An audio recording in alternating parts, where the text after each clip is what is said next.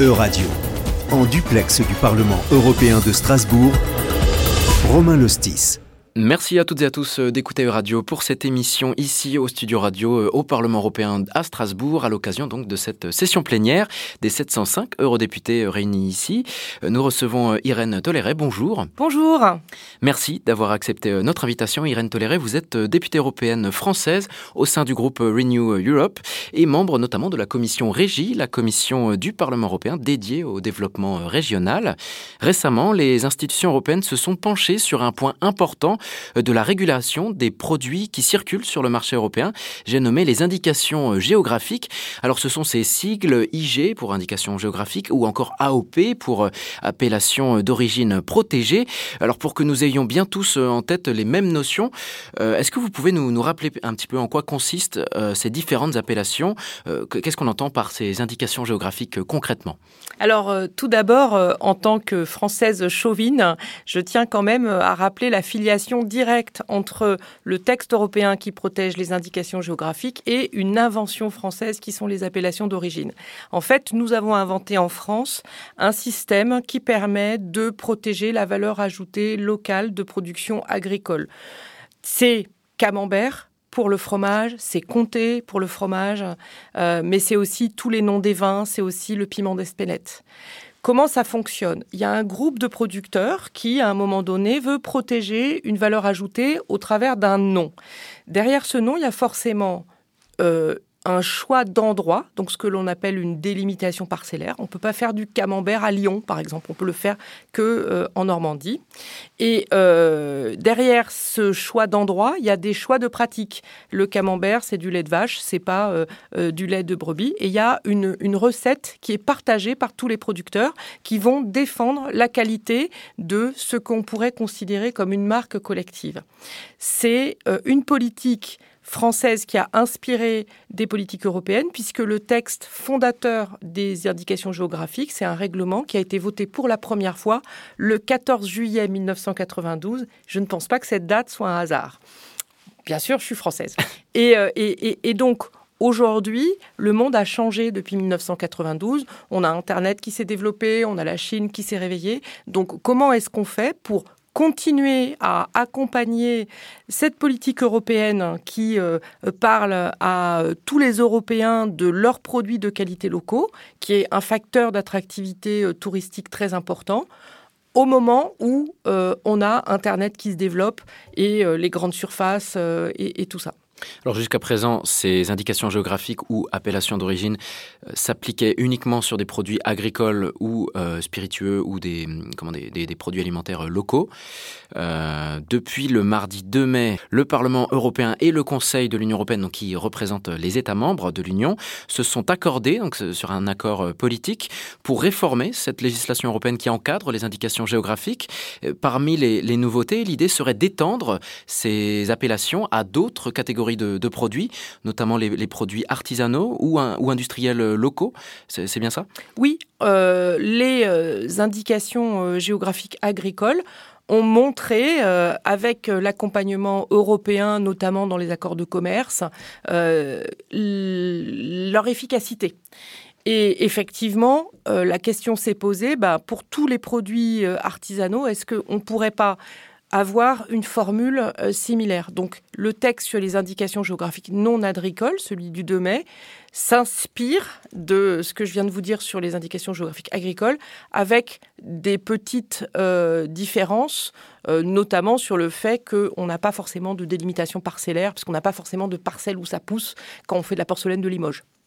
Quel est l'objectif dans cette harmonisation euh, européenne? Puisqu'il y avait déjà des indications euh, géographiques qui existaient au niveau national. Je crois qu'il y avait 16 euh, systèmes nationaux. Donc chacun de ces 16 pays européens avait son propre catégorisation d'indications géographiques pour, par exemple, la porcelaine de Limoges. Qu'est-ce qui va changer maintenant d'avoir une gestion unifiée?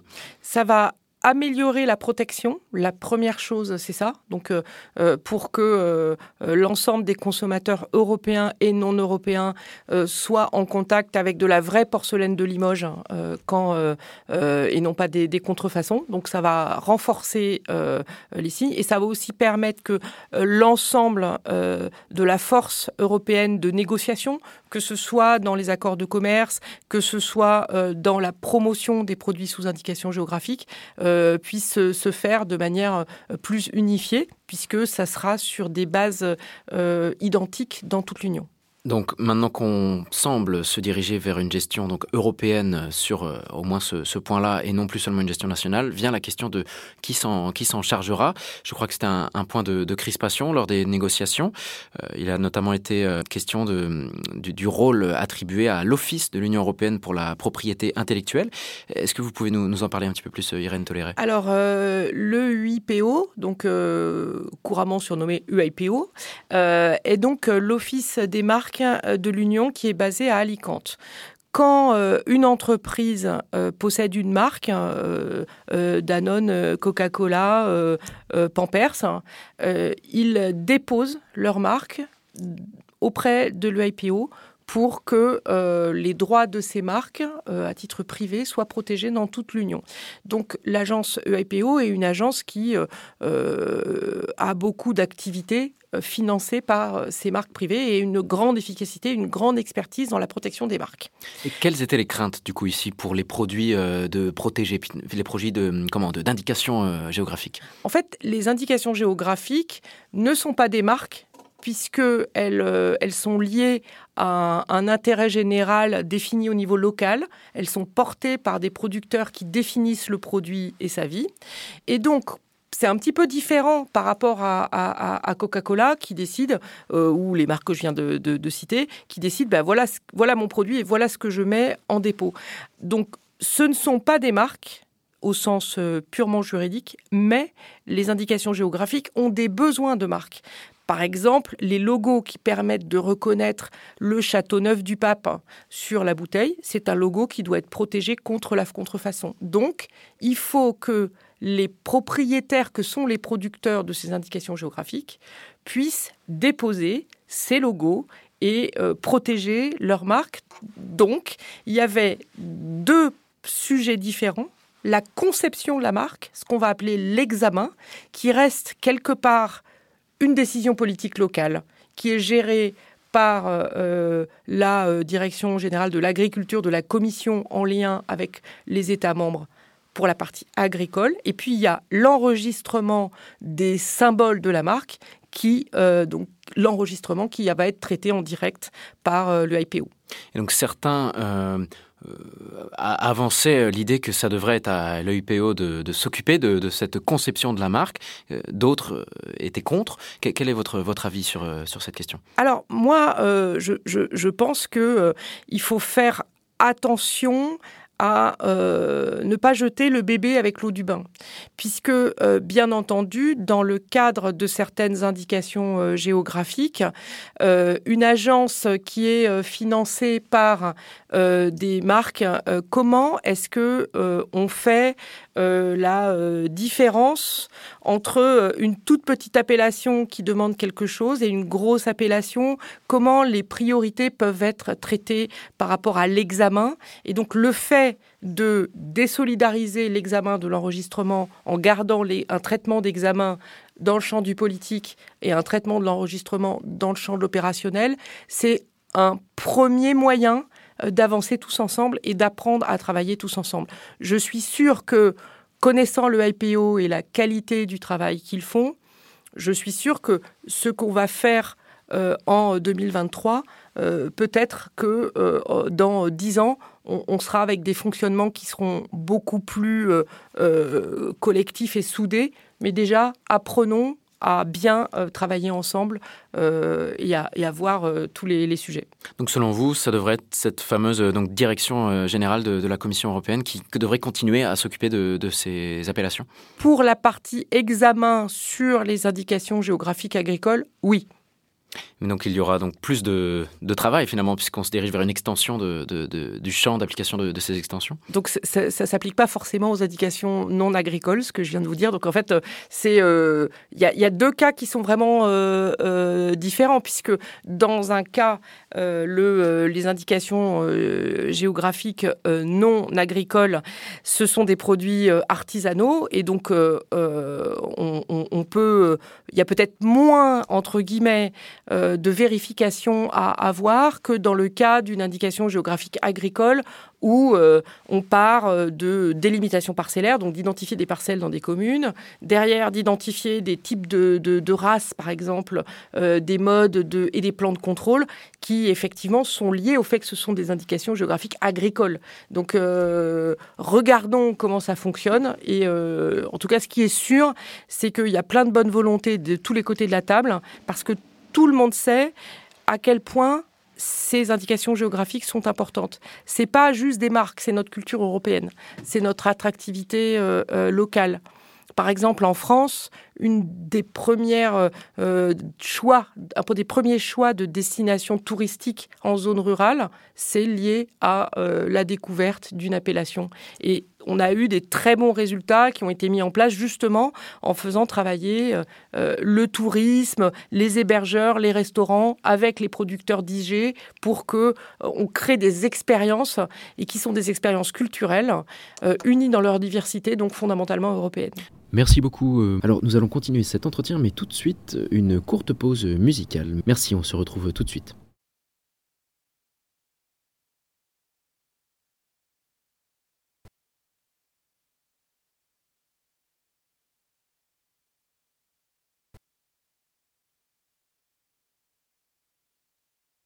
E-Radio, en duplex du Parlement européen de Strasbourg, Romain Lostis. Si on s'intéresse maintenant euh, aux acteurs qui bénéficient ou qui sont justement euh, sous euh, le signe de ces, de ces appellations, je crois avoir vu que certains acteurs économiques s'inquiétaient de cette réforme, notamment les viticulteurs en, Europe. pourquoi? Ils s'inquiétaient pour deux raisons. La première raison, c'était l'UIPO. Donc, ils avaient peur, en fait, que des choix controversés soient annulés. Euh, typiquement, une appellation euh, face au changement climatique peut se poser la question de est-ce que je continue avec telle variété de raisin ou je change? Et donc, il y a un vote en Assemblée générale. Ce ne sont pas des votes à l'unanimité.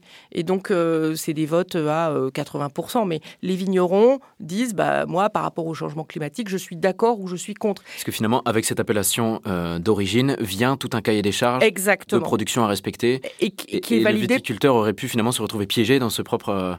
Non, il y aurait pu avoir des contestations si on ne respectait pas le côté politique, en fait. Et donc, il y a des procédures très euh, publiques. Euh, si on modifie le cahier des charges, on doit le mettre à la consultation publique, il peut y avoir des contestations, il y a tout un, cheminement euh, euh, assez lourd, mais très démocratique. Et donc la peur était bah, que quelqu'un dise bah, finalement cette mesure, c'est pas une mesure qui va jouer sur la qualité intrinsèque du produit ou refuser des changements, par exemple liés au changement climatique. Euh, c'est pas parce qu'aujourd'hui, alors évidemment, parce que parfois ces appellations d'origine sont aussi liées à un territoire. Elles sont liées, notamment le, le camembert. Oui. Euh, vous parlez du réchauffement climatique. Comment s'adapte cette législation européenne à, finalement, si où on parle du vin, finalement, on se rend compte qu'au niveau dans le bassin méditerranéen, souvent les, zones de culture du vin remontent vers le nord ou en altitude. Est-ce que ça a un impact direct sur, euh, les appellations, Alors les appellations sont localisées quelque part et ça, ça bouge pas. Donc euh, à l'intérieur de l'endroit, les pratiques peuvent changer, mais l'endroit va pas bouger. Ce qui pose problème finalement. Non, pas du tout, parce que c'est euh, aussi euh, une garantie d'avoir des politiques euh, locales. Ou alors on a des appellations d'origine qui sont en voie de disparition. Non, si dans certains villages on ne pourra plus faire pousser des vignes. Ben non, parce qu'au contraire, on s'adapte. C'est ça le, sujet. Par exemple, un des, un des problèmes qu'on avait donc sur la partie viticole, sur laquelle je suis un peu plus à l'aise, on a un sujet avec le réchauffement climatique, on a des vins en plus fort degré. Bon, bah, les vins en plus fort degré, c'est pas forcément euh, l'avenir de la viticulture pour des raisons de santé publique, mais aussi euh, pour des raisons de goût du consommateur quand il fait chaud. Donc euh, là, on arrive à, un autre débat, celui du Nutri-Score. J'ai vu que le fait que les, les, vins, notamment, sont en raison du réchauffement climatique de plus en plus sucrés, ça leur ferait baisser leur note dans le, Nutri-Score. Alors aujourd'hui, les vins ne sont pas soumis au Nutri-Score, les alcools ne sont pas soumis au, au, au Nutri-Score. Euh, c'est un autre sujet. Mais euh, juste pour revenir en fait sur donc par rapport au changement climatique, j'ai mon appellation euh, Châteauneuf-du-Pape ou mon appellation Bordeaux, et à l'intérieur de ma délimitation parcellaire, je travaille avec, les vignerons travaillent ensemble pour identifier quelles sont les pratiques à modifier pour continuer à exister dans 20 ans, 50 ans, 100 ans. Donc les appellations ne sont pas amenées à se déplacer. Elles peuvent s'étendre, mais si elles s'étendent, c'est qu'elles ont suffisamment de volume euh, aujourd'hui sur l'ensemble de leur potentiel de production. On a eu des sujets sur Champagne, par exemple, qui voulaient euh, s'étendre. On a des, des, sujets sur Prosecco qui ont fait des choses un peu, un peu différentes. Voilà. Donc, donc du coup, l'adaptation, elle passe par le discours local. Les appellations d'origine, les indications géographiques sont le moyen que les producteurs notamment agricoles européens, ont trouvé pour protéger ce qu'ils savent faire de mieux au niveau local. Et ça les protège contre la contrefaçon. Après, euh, on peut adapter des pratiques. Donc, par exemple, on vient d'autoriser dans la dernière politique à école commune le fait d'enlever de l'alcool, ce qui va permettre d'avoir des vins avec moins d'alcool. Mais on peut aussi avoir une réflexion sur des couleurs de vin. Donc, des appellations qui étaient rouges peuvent avoir envie de développer du blanc euh, et le faire mais encore une fois, sur la délimitation qu'ils ont euh, dans leurs mains. Pour revenir sur le Nutri-Score, euh, aujourd'hui, sur les boissons alcooliques, il n'y a pas le, Nutri-Score. C'était euh, une, quelque chose qui avait été envisagé par le créateur du Nutri-Score avec un F. Aujourd'hui, les ventes de produits alcooliques dans l'Union européenne, ça doit faire 30 ans qu'on essaye d'expliquer à tout le monde qu'il y a un chiffre important, c'est le chiffre du degré. Euh, et qui est mis euh, sur la face frontale.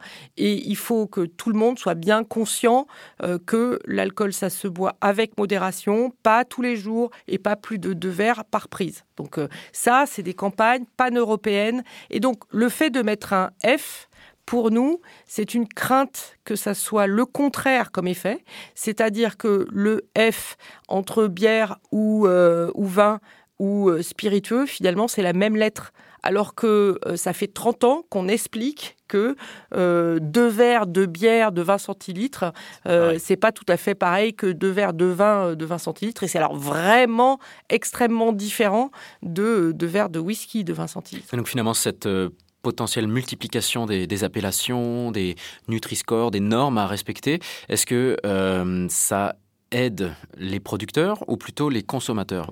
Vous avez dit plutôt que c'était un moyen de lutter contre la, contrefaçon, mais est-ce que euh, tous ces cahiers des charges euh, qui se multiplient ne va pas plutôt pousser à la hausse les prix?